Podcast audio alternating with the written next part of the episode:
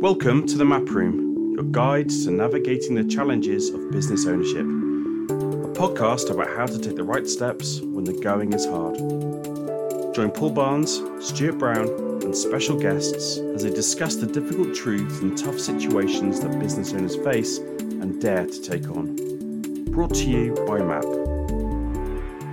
Welcome once more to the Map Room, the podcast where we hope that the experience of those who've made this journey before you can help you avoid their mistakes and accelerate your own entrepreneurial journey. Now, for those of you who are returning listeners, you probably know this is the time in the show where I put some context into the upcoming episode and I usually get very excited about the guest in the studio.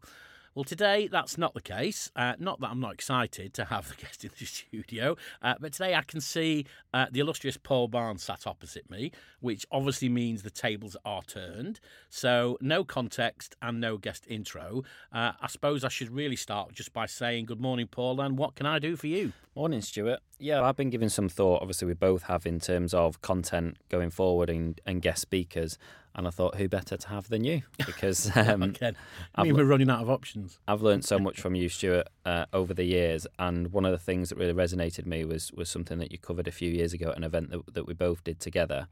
And we've been doing a bit of a subject matter about difficult truths recently, which is really important. And I hope people do listen to that before it's too late, because there's some of the things that you know we wish we had understood earlier in business. Maybe not the sexy and exciting stuff, but the thing that people most of the people that listen to this podcast are interested in is how do they actually scale a business and everything related to the, the, the topic of scale. And you did a talk um, back in 2017 at the, the digital roundtables that we ran at, at MAP. And um, you might remember that we had so many people turn up that day that I think they were literally sprawling onto the the floor, if you like. So they didn't have the, the space to, to do a presentation, and instead we turned it into a Q&A. We did, yes. This was uh, back in the days when I was the client at Magnetic North. That's it, yeah, where it all began, uh, Yep. our relationship. Yep. So um, you did this slot about six lessons learned from scale. There were loads Correct. of things that stood out in there for me and things that I, I still talk to clients about today. And I just felt it was a really good framework, if you like, to be able to cover your wisdom, if you like, and your how you how you look at scale and how you break it down. So um, if it's okay, I would like to to go back through that for the benefit of the audience and the people that maybe weren't there that day. Yeah, okay. Uh, I mean, it was like everything, Paul. When, you know, we talk about well, when we talk to clients, when we talk on this on this um, podcast, it was born from experience. You know, it's not.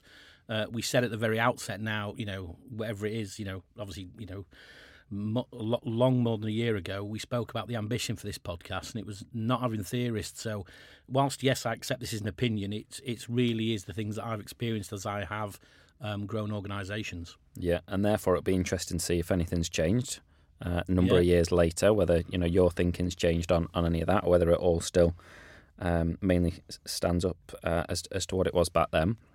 You started, if you remember, by actually defining scale up and what a scale up business was. Do you remember that definition? Uh, I do. Um, I, I don't think that has changed. Um, I'd probably put my own slight update on it, which I'll come to. But the the the definition, I, I used to say legal definition, which is completely the wrong phrase, really. But the sort of government definition, when when when you're talking about SMEs, the government defi- uh, definition of a scale up is a business that has ten or more staff, and the average annualized growth is greater than 20% year on year for more than three years. Now, it used to include staff numbers, and I always used to sort of object to that because it was almost if you're just growing, um, you know, i i head count, then you're a scale up, and I didn't really uh, agree with that. So I, I think to me, it's about your revenue, your turnover, whatever uh, your level of sales, whatever uh, description is comfortable with listeners, is 20% or more year on year for three years. I think what was interesting in terms of maybe a couple of updates is obviously uh, we did a webinar um, not that long ago with um, Joe Hines, if you recall, um, and Joe was talking about there is the 10% year on year growth as a minimum. So, not necessarily a definition of scale up per se, but growth mode. And there's an, there's an argument between the difference between what's just a company in growth mode and a scale up. So, I suppose the, the, the definition today would be 10% year on year is a minimum, you're in growth mode, but to be classed as a scale up, you need to be doing twice that. Um, I'd also throw in something that's come around I'd say more recently, definitely um, from 2017 or after 2017, uh, is something called the Rule of 40, which is used in a lot of um, SaaS businesses, which obviously you've got direct experience of. Um, and that is saying that um, the rule of 40 is simply measuring your growth and your profit margin. And therefore, if you uh, your revenue growth is 20% and your profit margin is 20%, you hit the magic number, rule of 40. But if your growth was, say, 20%, but your profit margin was only 15, then that's 35, which is below the rule of 40. So that's something which I would probably add in there now. Yeah, I do think that makes sense. Like you said, particularly in the SaaS world where it's not all about making profit, it's another way of measuring it and understanding, I guess, where you are on that growth journey. Are you on a fast revenue growth? Are you now starting to compromise some of that revenue growth to deliver a margin? And so it's an interesting way of looking at it. And whether you agree with the maths or not, it's just yeah. that breakdown of if your revenue's not growing and your profit's not growing, yeah. then you've probably got, got some issues there. I think the other thing that I would throw in, and I think probably, you know, if we talk about my experiences and, and my views on those six points, I, I, hope we get to cover later, which is the one thing that I say more now is that this has to be by design. There are lots of businesses that find themselves in this position. They find themselves um, fortunate. They're you know riding a wave of a market sentiment potentially. They're in a business they're where they've suddenly got one large client that is just giving them um, more than they can handle, and so they're they're growing rapidly. But maybe they aren't planning for it. And and the thing that I would probably throw on top of all of that, so yes, having the uh, twenty percent year on year growth, yes, having the uh, the rule of forty. Um, is that actually you need to have the vision, the strategy, and the execution to grow and maintain at that rate. That's the thing that I would throw on top of this now, um, probably more than ever. The thing that I would throw on top of it, as well as obviously not liking the idea that you're potentially a loss making business um, if your revenue is more than 50. Uh, more than 40, sorry, nets down to 40 after potentially a, a yeah, loss making. Earning cash. Exactly, and and on, on that topic, cash as well, because technically you could be really good on both of those things, revenue and profit, yeah. and still not generating cash quick enough. And we all know businesses that have been very profitable and yet still gone out of business because they've not been able to to work their, their working capital well yeah. enough and effectively enough. Yeah. So really interesting. Um, do you remember the uh, of, of the six areas what the first one was? Because I do, and it's the one that's always stood out to me, and the phrase that I still use today that I stole off you. Uh, I, I know it because of what you've just said uh, I can I can see the slide today. Uh, uh, yes, it's uh, can't fire a cannon off a canoe. And what does that mean? Um, it's uh, it's it's it, ironically it's stolen. It's an American phrase. Um, uh, they used to um, where it actually came from. I'm unsure because they they call their um, go back to the map analogy, the map the, the war room. They call their battleships war canoes. Um, essentially it means that you know you have to have solid foundations on something. You know, you try fi- literally firing a cannon off canoe, and everyone's just gonna gonna capsize out of it. Um, I think probably it's around. Um, at the time, I spoke about. Um, do you know? I can even see that picture as well. The sort of building falling down with the foundations underneath it. Um, it was about making sure you've got solid foundations in place. I think I'd probably expand on that now, given more my experience of working within MAP about you know we, we break our proposition down to you know essential essentials um, enhanced and extended and I'd say it's the essentials part of that it's it's getting all the things all your ducks in a row and all the things in line that mean if you can get all these building blocks in place, if you can get these foundations in place, then you've got something to grow from. Otherwise, you know, you do risk that, you know, again, keep the canoe analogy, you, you risk the thing capsizing. Um, I'd, I'd, I'd probably round that by saying it's about being grounded as well. Um, you know, we we all we all speak to and we all hear those entrepreneurs who, um, you know, are going to beat the world, got the world class business, going to do this, going to do that, and it's about and and yes, some of them do them. Um, uh, but it's about being um, grounded rather than being a fantasist and, and taking the, the, time to make sure that those blocks are in place, really. Um, again, I think at the time I spoke about the concept of lifting uh, lifting the drains. Um, whether it's lifting the drains, lifting the bonnet is, is a phrase that uh, you know I hear lots of, and that's really getting making sure you've got your your financial data ball, and, and that's making sure that you know what to look for. And I think sometimes that's part of the risk that uh, you know we'll, we'll come on to you know uh, later my concepts about owner operator, but but I, I weave these two together now because I think back to you know when when I first started my own business, I just didn't give the financial data respect it needed because I didn't understand the importance of it. I thought that you know if you just carried on, you know, selling, I, I you know I'd, started my business from being a salesperson, um, you know, and we overtraded that business, you know, as you said, and you know as you said before, cash, you know, and and that business went into insolvency because we didn't have the plan in place and we didn't have the financial rules in place. So I, th- I think now I'm a bit more um, specific about what that actually means, if that makes sense. It's funny because obviously I, I, speak to a lot of businesses about their finances, and I'm obviously speaking to them cold, having never spoken to them before, never met them before, and yes, I've, I've now got an ability to very quickly ascertain what their exposure to proper business has been like in the past. Yeah. And often it'll come down to how they respect finances. Mm. Is this, oh, I've got to do the finances, yeah. something I've got to do.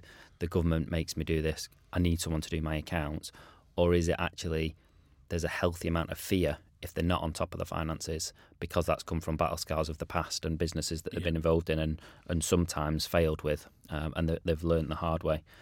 So um, yeah, obviously I can talk about that till the cows come home. But I think I, I, throw, I throw planning in there, but maybe we'll talk about that later when we talk about um, you know the sort of processes involved. But you know, as I say, I think the difference between 2017 and now, I'd throw in the thing that says yeah, lift the drains, make sure you know where you are, make sure you know what pieces are missing, but then very quickly, that's not going to get you in growth mode or scale up mode until you get a plan to get you from where you are. So that's probably the bit that I throw in really. Yep. Okay. So that's number one. Can't fire a cannon off a canoe. Everyone's got that image now ingrained in the brain. I'm going to find that picture and stick it on the social media. Um, that could be our next activity day, maybe. Yeah. Number two, surround yourself with the right people. Okay, um, that probably comes back to what I said before, which is the concept of the owner operator. Um, if we look at, well, I can look at my own experience. If we look at, um, go back into the uh, first series of of the map room, we had um, John Woodall from Space 48 in, and he was saying that, you know, when he started that business, it literally was family and friends. Uh, and that's, you know, very often a story, a story we hear. And whilst they might be the right people at that point in time, because uh, it might be the thing about trust, it might just be availability, it might be all those things, it might be the people who believe in you, which is an important part, is that you st- you start to really uh, need to understand there's a difference, and there's a difference between your startup mindset and your scale up mindset.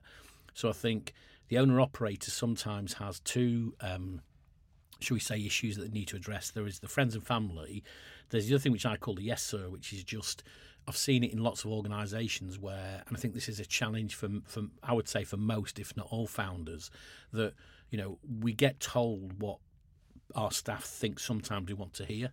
Um, you know, and we maybe talk about culture later, but that's a challenge very often. And I and I've been in instances where, you know, I'll sit and I'll look at. Um, and ironically, Paul, I mean, I'll say this about, um, and I appreciate this is this is about you know my experience in this piece, but that's where I got really biased about management accounts because you can look in management accounts and it can it can propose questions that you can ask if you want to know the answer. And, and as you said there, you know, when you're speaking to somebody, and I assume you're talking about maybe a map prospect or even a, a client, yep. you know, if I'm t- talking to somebody, and whether that's you know, doing the, the board support through MAP or you know non-exec type stuff, is you know I will ask certain questions, and I agree with you. It's very it's very easy to see whether they re- they truly understand their business because they'll either not read most of management accounts. I've been there before, um, or they just don't understand it.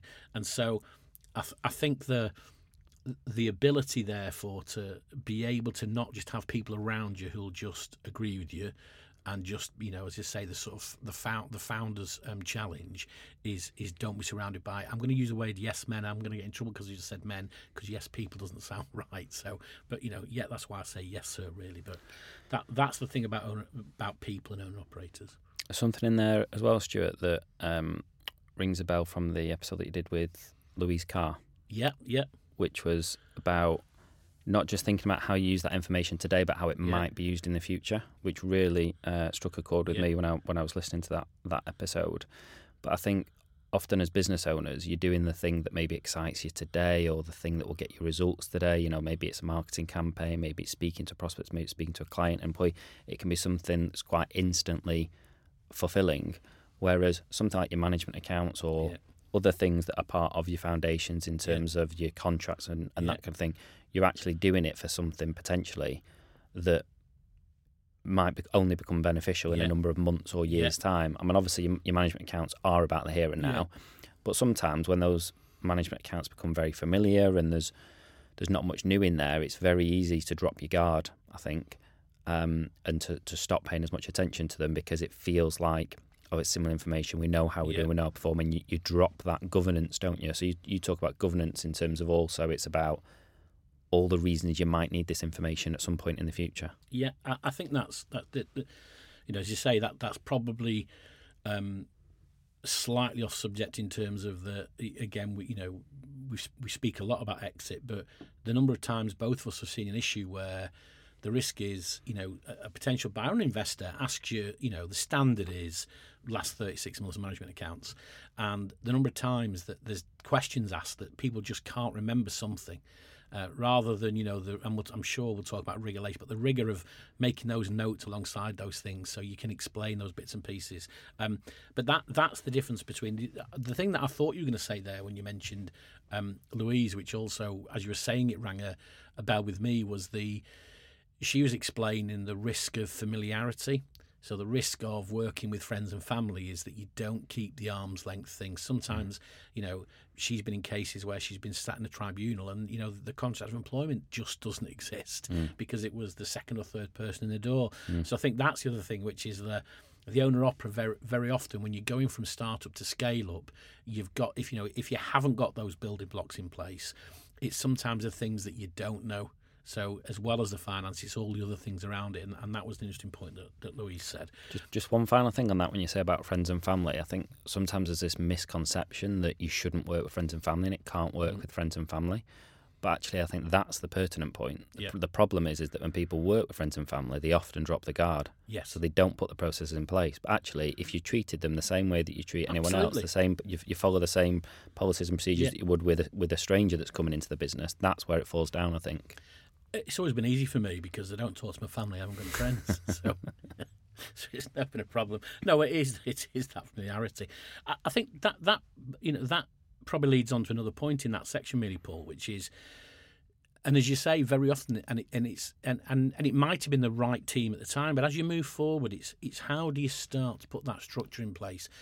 And I don't necessarily mean structure for the sake of structure. The reason I said at the start of this, I used to dislike one of the original measurements was if you are, you know, growing your revenue or your headcount by more than twenty percent, that's a, that's a scale up.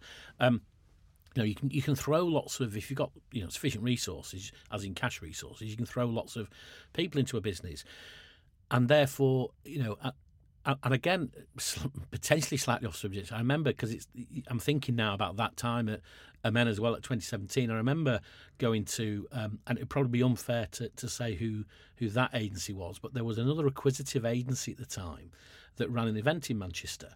Um, and I went along to see what their sort of, um, you know, because we were in the planning stage at, at Amen about what we wanted to do. Um, and we went, I went along to this event and, and they were talking literally about, you know, headcount and their minimum criteria was headcount. And, and I thought it was a strange one, really. Um, I, I've always been, um, I'm going to use the word nervous or apprehensive about organisations that grow structure for the sake of, I'm going to say vanity. So they talk about the number of people they employ. This is not about um, that. It's about a structure that allows you to um, develop delegation. I think that's important if you're going into a scale up mode because it's not possible for the founder to do everything. Um, but also, it's about accountability. It's about the ability to put a structure in that makes sure that you know all the relevant bases are being covered, and it's not back to the founder to have to remember everything.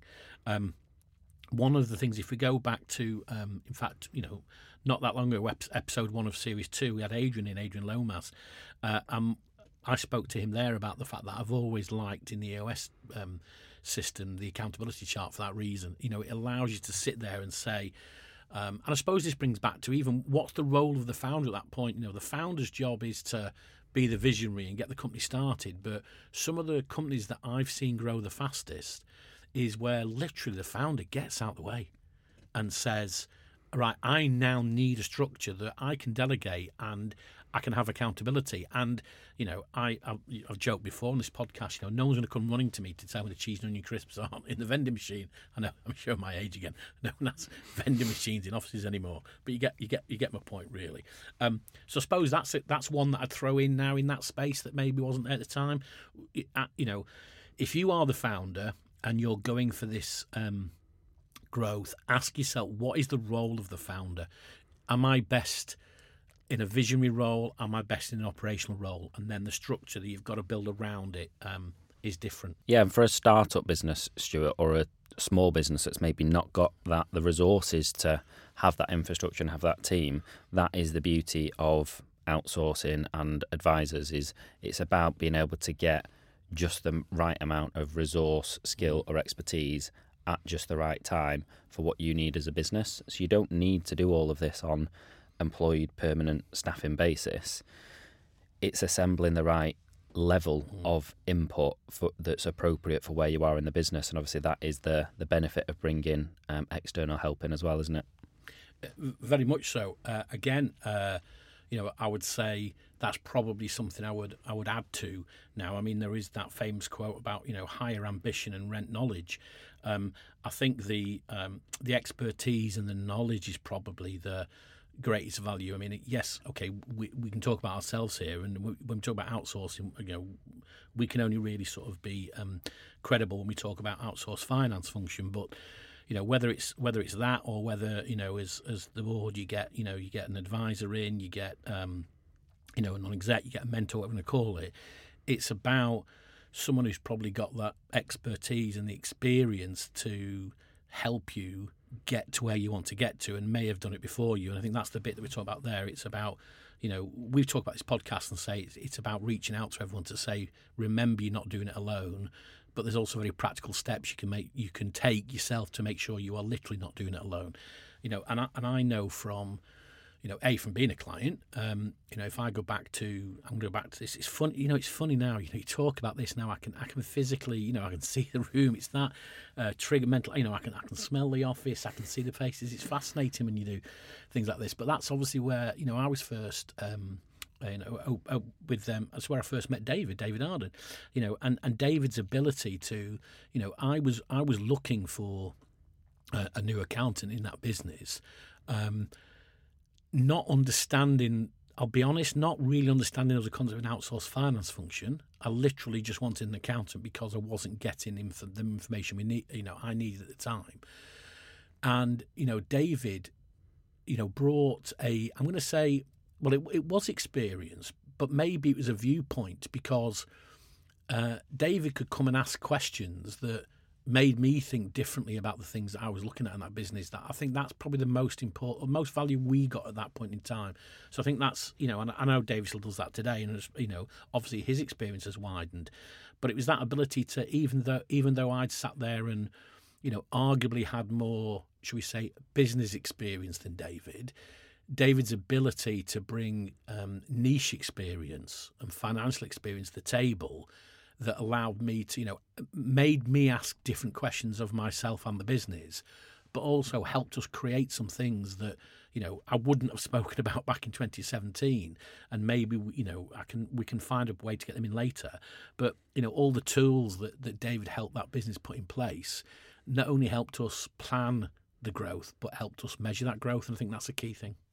You mentioned about point in time there, which is something I, I just wanted to say a little bit on, which is I, I think because we all as business owners you read all these books and you think about the business that you want it can it can create create quite a lot of headaches i think trying to assemble this perfect business that permanently gives you everything that you need and business isn't that. Yeah. it is at a point in time is is a really important way of looking at it i think. It's what's appropriate for where we are now. And i talked about obviously bringing advisors and, and, and external expertise but also with your internal team as well. I've seen businesses map and our clients where somebody's come in and done an amazing job for a period of time, Yeah. but 12 months later, it's no longer adding the same value that it Yeah. was at the start, either for the business or for the employee Yeah. or for both. And it's, I think, not getting too emotionally charged about that, not Yeah. allowing past legacy to blur your view about the current state and, and going forward. And so that right point in time, you know, just being really real. It's all well and good thinking long term and thinking futuristic, what you might need in the future. But what are the problems we're having as a business today? Yeah. You know, are they problems with, you know, having good workflow systems in place, or are they about the culture, or are they about the the way that we're generating leads? You know, it, it could be anything, but just be real about what the problem is that we're having today, Yes. and you can you can find people either employed or not yeah. to help you get better at that problem, not Yes. solve that problem, Yeah. but help you deal with today's priority. And that will have a period of time where eventually, like you said, whether it's a non-exec, Mm. an external consultant, and um, employees, that might not continue forever, Yeah. and that's okay. That that's what business is about. And I think that's one of the most important roles as the the business owner Yeah. is to sort of figure that out and meander your way through that.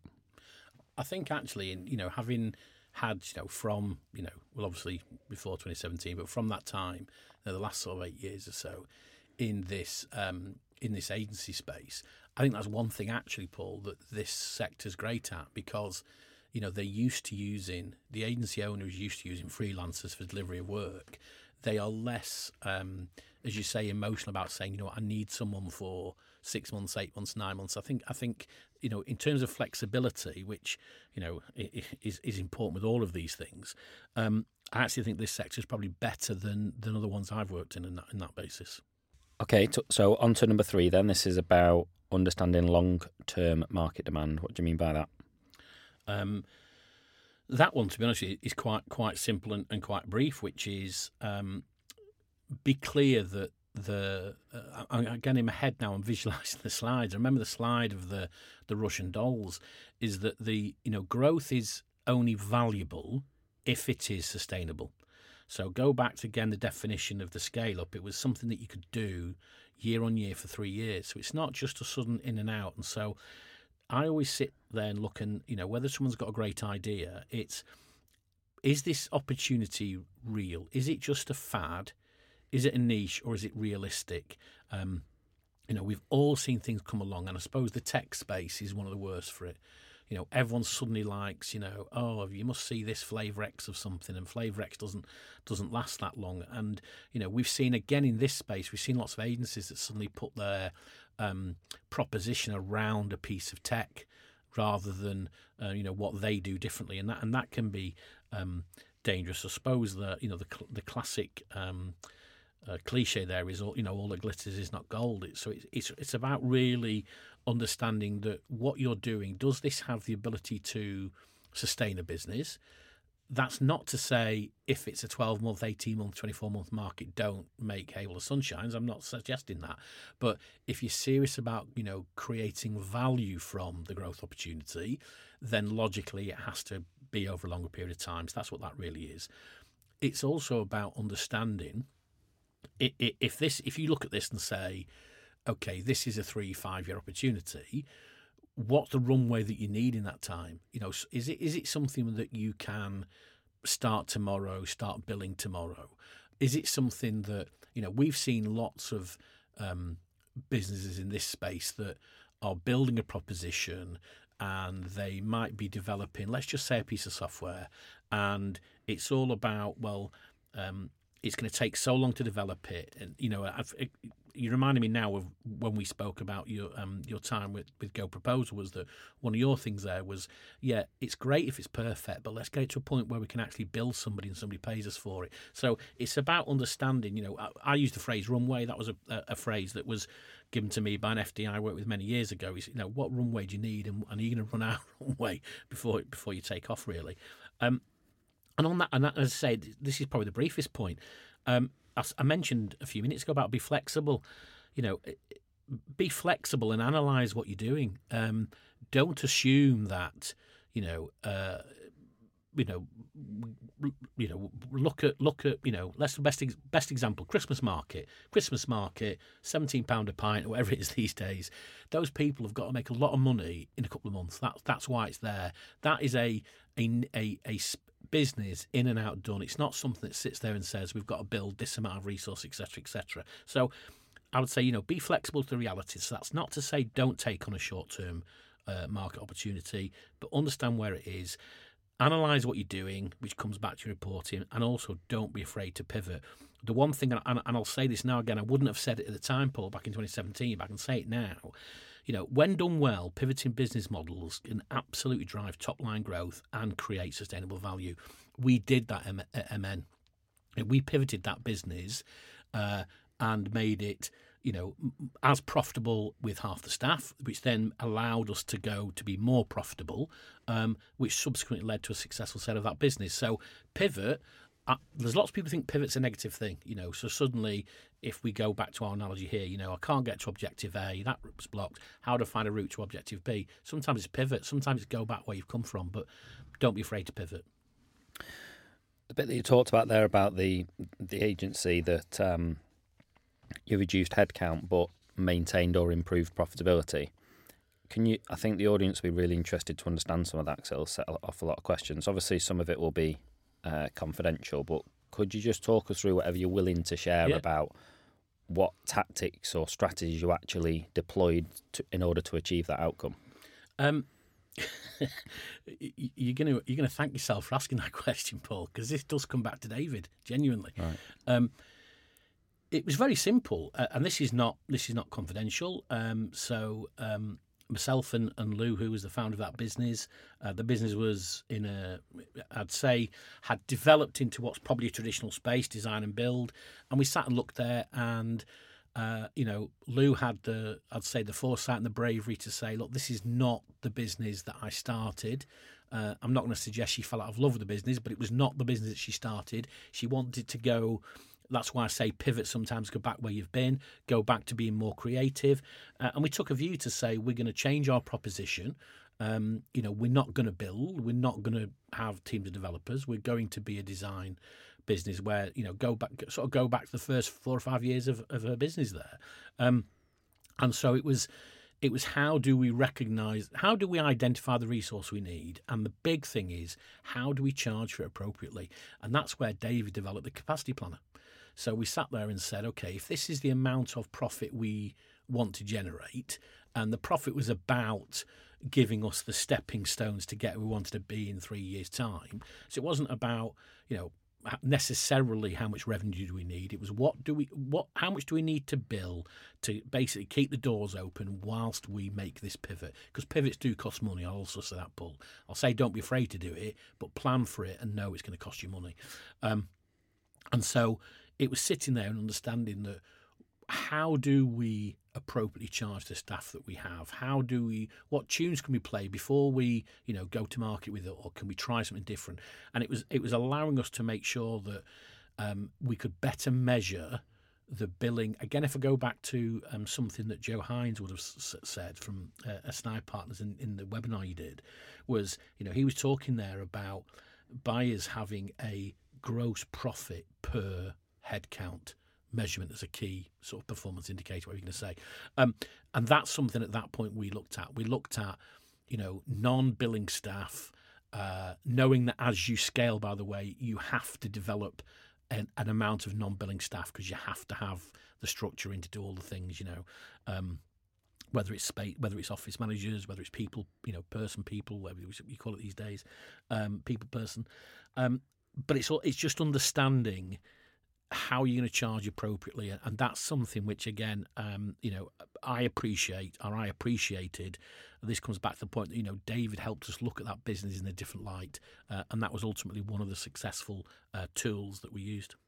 I remember some of the conversations during the time, well, actually, about the capacity plan, and we had like a really healthy debate about it, if you like, when you, you mentioned there about it's not about what revenue could you achieve, yeah. um, and I was I was explaining to you at, at, the time that the revenue capacity planner is not that because of things like value pricing. You know, if you've got the opportunity to be able to charge the customer more because of the way that you're adding more value. The capacity planner at the end of the day is really about inputs. So it's about, well, if these are the inputs, if these are the resources that we're paying for, and this is what it's costing us, it's what's the minimum revenue we should be looking Yeah. to do. Otherwise, what's the point in having a service business with all these people if they're not at least covering their own costs and, and making a margin? So that, that was the thing with the capacity planner. It's what what's the minimum viable revenue to make sense for this size and shape of team that we've got. One other question that I've got is you talked there about like reliance, if that's the right word, on partners, so other partners, and you know you become wedded to we are a Magento partner or or a HubSpot partner. What's your view on that? Because obviously that does have its advantages as well as its disadvantages. So we've talked about some of the risks of that. What would be an example of using that in the right way to, to benefit you by partnering with one of those software vendors or, or, or the like? Uh, the obvious answer to that is, and, and this is not in any way disrespectful to anyone who's done it, is is is to do it positively, which is jump on the coattails of something. You know, I suppose if you go back to the original concept of a franchise, it was allowing someone to create a business, start a business, and ostensibly use someone else's brand as part of your sales proposition. So, you know, whether that is software. Um, so obviously you mentioned Magento there. We've had Johnny talk about Magento. Um, you know, this year we had Adrian talk about the fact that he, you know, doubled down on Salesforce, and that was their proposition. So there are there are fantastic ways to do it. Um, I've done it not in this industry where I was um, uh, a director in a business where we were reselling telecoms equipment, and there was only ten organisations in the UK that had this certain standard, and, very often one of the things, and and again, you will have heard me speak to some existing clients about this now. Be careful that you're not, if you like. Um, becoming an outpost for that brand because whilst it's really useful and it's really useful to potentially get you in this space. So I'm going to use this brand to um, as a catalyst. I'm going to use this brand. I'm going to use this vendor. I'm just going to use the phrase reseller at the minute, agency reseller, whatever. Uh, I'm going to use that to either accelerate my own space in this market, grow my revenues, but at the same time, what are you doing it for? Because ultimately, if your goal is build a business, scale a business, earn lots of money out the business, that might be great. The closer you are wedded to that brand, be careful the brand doesn't do something wrong. You know, that's the thing. And also the fact that, you know, if you're only ever seen as let's just let's just use our proposition reverse, you're seen as an outsourced sales function for that software vendor, then your ability to create value for yourself and that business may be limited. So I- would, my experience and my advice on this would be a little bit you said earlier about the concept of, um, you know, even our own proposition, knowing that you can flex that partnership when it's appropriate for that part of your business journey. It's great to get people started, but you know, if for argument's sake, um, you know, the irony is the the organisation I'm talking about, um, though the the manufacturer was was Avaya, um, you know that that entity doesn't exist anymore. Now, you know, it's an American thing, and we can talk about all that. But the risk is if suddenly you end up being a reseller for a brand that, particularly in this space in tech, that suddenly is no longer the flavour of the day, um, then just be careful of the, uh, the the shelf life. Maybe is the best phrase. The shelf life of that proposition. The swappability. Can we swap it out? You know, can Yeah. this is the vendor we're working with now, but if this vendor d- disappeared, do our skills and expertise and marketing and Yes. everything we're doing with our brand Yes. still lend themselves to working with another provider? and also making sure that what you deliver, Paul, and, and I suppose this is more important in the agency space that the client ultimately, yes, is buying the. Let's just use let's just use technology and software as the best example. They're using that because it fits in with their business infrastructure. So let's use Azure, let's use AWS, any one of those things. So that the client says yes. Do you know what? I'm buying Azure. Um, but it's what you do with that because they're buying Azure, but they're buying your ability to deliver the Azure and they're buying the bits. Never hesitate to recognize the value that you are adding onto that. And I suppose that's the bigger lesson. If you're not adding value to it, you are just a middleman. And mm. just being a middleman is not going to create value. Mm. Great. Okay, we'll move swiftly on then to number four don't get blindsided by growth. Uh, this come this comes back to um, I suppose what we what we said before, which is I've seen organisations where growth becomes at all costs, and um, I nearly thought I was going to get through this one, Paul, without doing a sporting analogy, and of course it's just rushed into my mind now that you know when I was coaching rugby.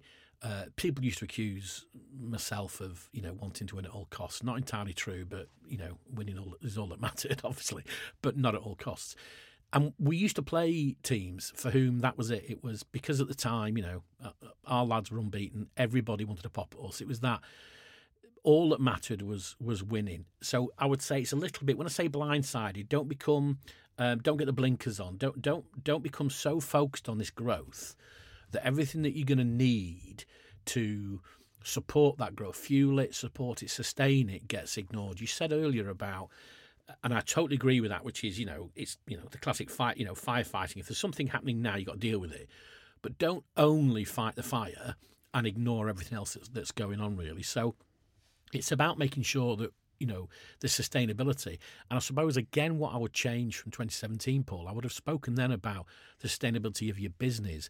I think the bit that you know um, pandemic and everything has taught me is mm. it's it's also you mm. sustainability of you. Can you carry on doing this? Mm.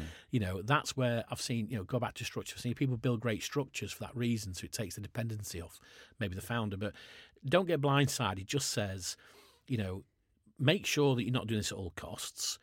This comes back to you know, make sure you've got a plan. You know, it's probably going to take you out your comfort zone. You know, and be okay with that. Um, and this is probably where, again, might not have said it as much in 2017, but absolutely now, both my experience of doing it at that time and since is this is where you know culture completely comes in. You know, I've I've um, quoted. Um, you know, on this, I've quoted in our social media Peter Drucker before, you know, and, and Peter Drucker famously said that culture will eat strategy for breakfast. Um, now that, you know, he's not he, he's pointing out there that you know, yes, you might have a good company and you and you might have a strong plan, but it won't do anything. It won't lead to anything without that great execution. Um, and specifically with scale, the execution cannot be reliant on just that founder. The input, the you know, the, the challenge there for the for the entrepreneur, for the business founder, when you're looking to scale up, is can you set the right company culture? You know, you've gone through this, Paul. You've gone through this with MAP. You spoke very um, openly, passionately, and eloquently on you know the culture challenges of you know reflecting on ten years at MAP, what that's done, and and, and as I say, I'd say more culture now. I would say stronger than I would have said, um, you know, six years ago couple of things that I've just noted down there is the at all costs things. I, I really grimace when I hear a business owner using something like, "If it kills me, I'll do it." Yeah, you know, exactly. whatever it takes, I, I, I, I can Yeah. make it, sort of thing. And there's two reasons why that's um, not a good strategy. Number one is obviously the most important thing is it's not healthy. At the end of the day, it is work and it is business, and it's only worth so much. And secondly, um, because it does just scream, I think, lack of a good strategy. If you're having, if you're if you're using the phrase "I'll I'll do this Yeah. if, if if it kills me, Yeah. I'm, I'm going to achieve it," then you're probably doing it by Yeah. hook or by crook, by f- sheer force of determination and personality. They're not really the aspects of a good quality business that's got a good culture and a good strategy and a good plan and good and good people around you. Yeah, uh, you, you, you've opened the door for me from the sporting one there, Paul. Um, so for those people who probably today these days you probably can't not know that. So you know Kevin Sinfield was doing the um, marathon, start with the seven in seven days, and then he's been doing the ultra marathons. And he was saying there that when he first did that, despite actually not liking running, it was his absolute single-mindedness and his obsession to get through those things. And what he's now saying is every time he does another one now, what he recognises is the planning and the support structure, the better that is, the easier. It's not never easy. It's incredible what he does, um, but it's easier to deliver because he's not reliant on just his willpower to get there. And that's probably, an, an, you know, uh, again, an interesting way to look at the concept of planning and support and the team around you. Great. And the next one's something related to weight loss, I think. Number five, trim the fat. Yeah, I'm not. That's the that's the that's the one I usually ignore probably. Um, so um, this this is about again be, being being conscious but not being ruthless. Um, it, making sure you've got the appropriate resourcing. You, you used earlier about being able to look at okay. Um, and this is the team I need at this point, and I need extra people. Whether it's you know suddenly we see lots of agency owners that talk about needing to employ business development or sales, and as you say, these days that can be that can be um, outsourced. But it's about making sure the people you've got have got the right purpose and are supported by the right process. And this was specifically about trim the fat came from the thing that says you know the the team that got you where you are today is pr- is more than likely not going to be the team you need to get you where you want to get to, um, and it's about being comfortable, if that's the right phrase, about hiring and firing. You know, if you go back to this is where I will um, challenge sometimes the thing about the family pieces. You know, it, I, I know so many businesses that you know they've got um, let's be brutally honest how many do we speak to paul that say oh you know it's my mother-in-law who does the bookkeeping or Yeah. you know my friend of a friend of my brother's does this and you sit there and, and they know they know that that person can't you know is not is no longer capable at that level they're at whether it's just the number of transactions whether it's even cloud accounting is something you know rather than physically sort of you know bookkeeping ledger keeping um, it's being i want to say comfortable i don't mean you shouldn't care about it. It's it's being um, professional being respectful but it's it's you're not going to get where you need to go by by you get out your comfort zone but you can't drag people with you and you've got to have people you know one of the best again one of the best examples you know i heard about the concept of leadership was you know there's that thing about his leader at the front his leader at the back? And then someone said to me well i stand at the front because i've got 250 people pushing me from behind which i thought was an incredible way of looking at it. Um, so you know it, it's that that at the time was about not being afraid i, I think is a better phrase. Comfortable sounds um, a bit disrespectful. Um, not being afraid to hire and fire Could this also be about, because you talk about there maybe outgrowing some of the things that are no longer fit for purpose, but it, could it also be partly the other way around is that maybe you've gone for growth, you've built an infrastructure, and maybe things have not quite panned out the way that you want them to, and now you have got fat because you've got a three million pound turnover business, hmm. but you've got the infrastructure of a five million pound business, and then you've got the challenge of hmm. ego and vision and all the rest of it not quite panning out the way it wants to be, and then having those difficult decisions. I'd say, Paul, again, look, if we say, I think you started this by saying, you know, are these six points still appropriate? What's changed?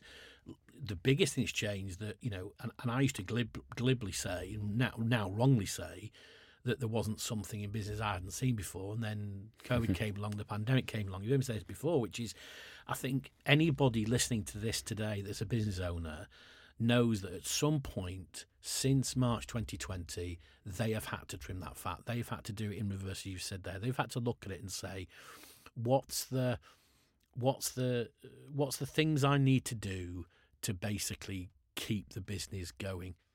I'm going to turn the tables a second there, Stuart, because I'm going to be the skeptical one that you you normally are.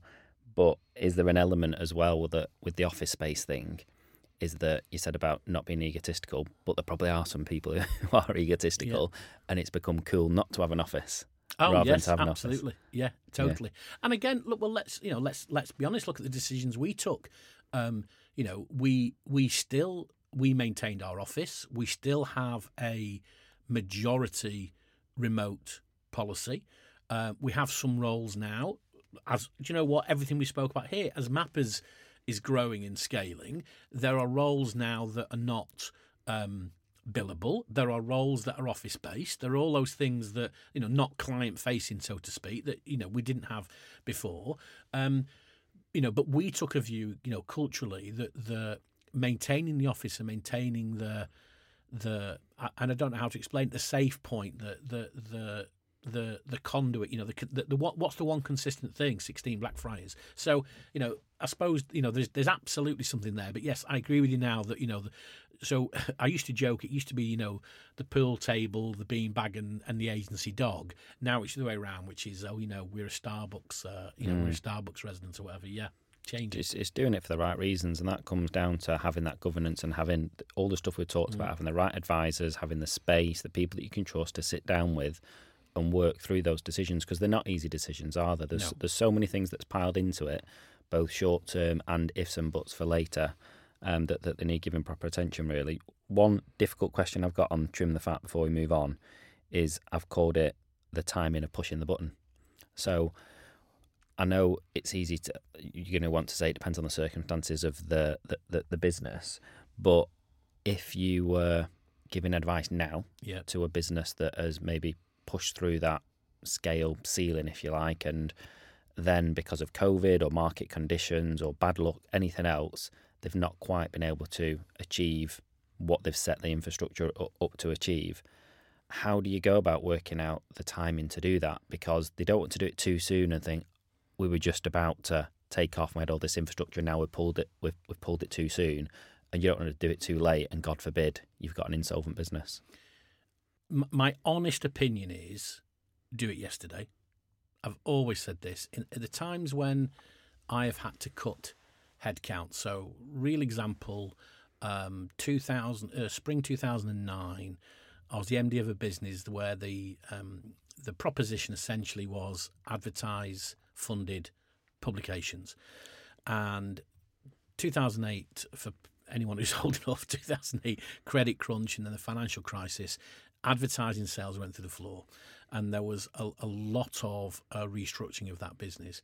And i at the time you know people have said it to me before and i say now and it's not a pleasant thing to do and it's not but you've also got to look the people in the eye that you're looking to to save the business um, is is don't hesitate. And, and when you do it and I, and again I passionately believe this now is cut deeper than you think you need to do. Do it fast and do it deep. You can always rebuild it back but you lose something. You you know if you're carrying that you know carrying that fat carrying those extra pounds now and you know don't look at me when I say that is that you know it just it just makes everything so hard. It really does.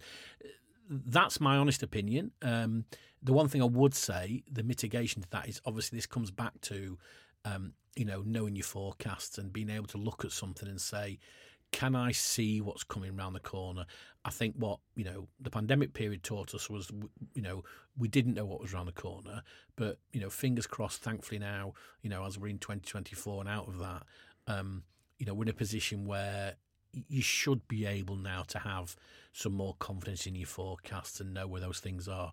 But please, please don't just carry resource the sake of carrying it. Um, because the worst thing in the world is you carry that resource, and then when you're ready to go, some of your best and brightest people will see what's going on and actually think they want to be in a more dynamic business. And, and that's happened to me. Um, let's finish off then with the final one, number six, which is all about changing your mindset. that's probably a, great segue to what we've just said, Paul. That is um, be a look forward. So very often when you're starting a business, you are literally spinning those plates. You're doing everything, and you are uh, potentially in daily survival mode. There's anything that can happen at any one time. You know, I know lots of people in this space that will say every agency is three phone calls away from disaster.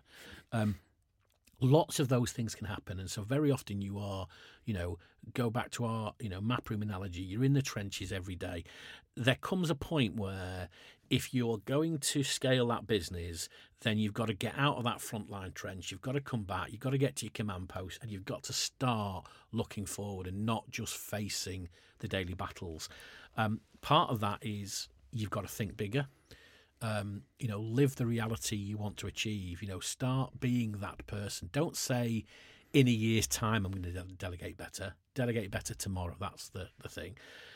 That you can't do that without the rigor and discipline. You know, I mentioned ride the wave before. If it was a fad, you know, don't just ride the wave. Don't just sit there and go, I'm going to make while the sun shines, unless that's you're okay with that. You know, rigor and discipline is the thing that you've got to fall back on, and that brings me probably back round to where uh, we spoke before about the whole point of planning and reporting really matters. You know, the the value of budgeting, Paul, and forecasting, and being able to see. You know, one of the other things that um, David introduced uh, back to us, it would have been. Um, wouldn't have been 2017. It would have been slightly 18. It might, might, might have been 18. Um, was the concept of the live finance forecast. So, you know, we had a budget, and and you know, I I, I would never have a business without a budget. Uh, you know, uh, we had a budget. We had the concept of the the sales forecasting. But what David allowed us to do was create this concept of a live finance forecast that said, okay, we've got the budget there. And, and I'd spent years, Paul, having variance reporting, and, and probably everyone listening to this knows what we talk about. So you have management accounts, it says, okay, you said you were going to do this, and you did that. Is it up, is it down? What the live finance forecast allowed me to do was was look at scenarios, look at things to say. And, and you know, again, if I'd have had this, when I say if I'd have had it at the time, I didn't have those responsibilities at the time in COVID but you could sit there and say, okay, if I've got to lose half the staff, what does it mean? Mm. If I lose, if I lose that biggest client, what does it mean? Mm. It allowed us to play tunes on things, and it allowed us to. Um, scenario plan is the phrase I'm looking for. It allowed Mm. us to do things, do things better, and that for me is changing mindset. So rather than just sit there and say, I, I lost my first business, Paul, because myself and my business partners, I'm a salesman, and we thought that so long as we kept getting orders, and the higher the orders piled, the more successful we were. That was our belief. Uh, overtraded, cash flow issues, all the things that we see in small businesses. Um, had we taken the time to under, have the rig and the discipline and have, um, you know, proper budgets in place and the life finance forecast, things would have been very different. And that's why I'm so passionate about it now because it, it these things these things don't just exist, Paul, for accountants with respect to us or uh, you know uh, advisors to have fancy tools. They're, they're there for a reason.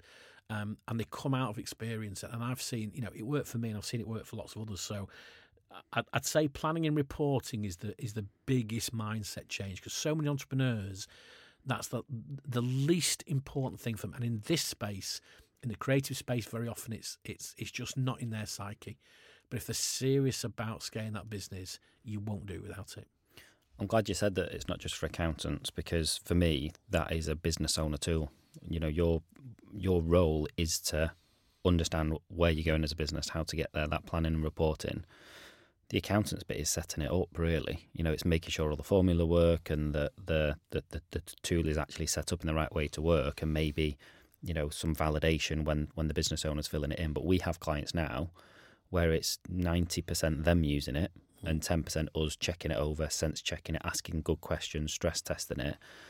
But they spend a lot of their time in that forecasting tool. Um, and I'd say two things. It needs to be, everyone talks about scenario planning, everyone knows what we mean by scenario planning. But the key is, is it quick and is it thorough? Yeah. So is it quick for you to, you talk, always talked about playing tunes in it, which is great. I love that because it means you, you feel that you can go in without much help from anybody and just play different scenarios, copy different versions of the spreadsheets, and just play around and see, see what it kicks out. But it's also about being thorough, so that you're not just looking at it one dimensional. Or oh, can I afford to take on this member staff or Yeah. lose this member staff? It's well, what's the knock-on impact of that on the other areas of the business, and making sure that all that's f- fed into the model as well. Really, I'm, I'm going to say one, one thing I will say there, Paul, is, you know, I always say my weakness is I only see the world through my eyes. I'm going to throw that back at you there, which is you, as the business owner, you are the business owner that has an accountant's mindset. So that's one thing. I think what you're saying there is people keep asking us, um, and maybe we need to explain it better. What what do we mean when we say no financial maturity?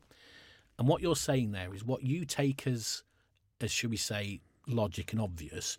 What you're saying now is those clients that we have that are now using that and living in the finance forecast are those clients that are moving up that financial financial maturity curve because they're understanding those tools there are there for the business owner and they're not something that whether it's us as MAP or anybody else any any accountant you know any any professional service person has said you need to look at this. Hmm. It, it's it's being able to recognize it for what it does for your own business hmm. not that it makes your life easier for your accountant or somebody else. Hmm. And, and that's i think when people ask us about financial maturity, and I'm going to throw that in as maybe a closing point on change your mindset, is is is is take the time to become more financially mature. yeah, and that's nothing or very little to do with accounting. Mm. That's about how you use finance in your business Yeah. to understand what's going Yeah. on and to be able to, as you talked about, play tunes, understand the drivers, understand the impacts of different decisions and the and the impact it'll make on you financially. Because, like it or not,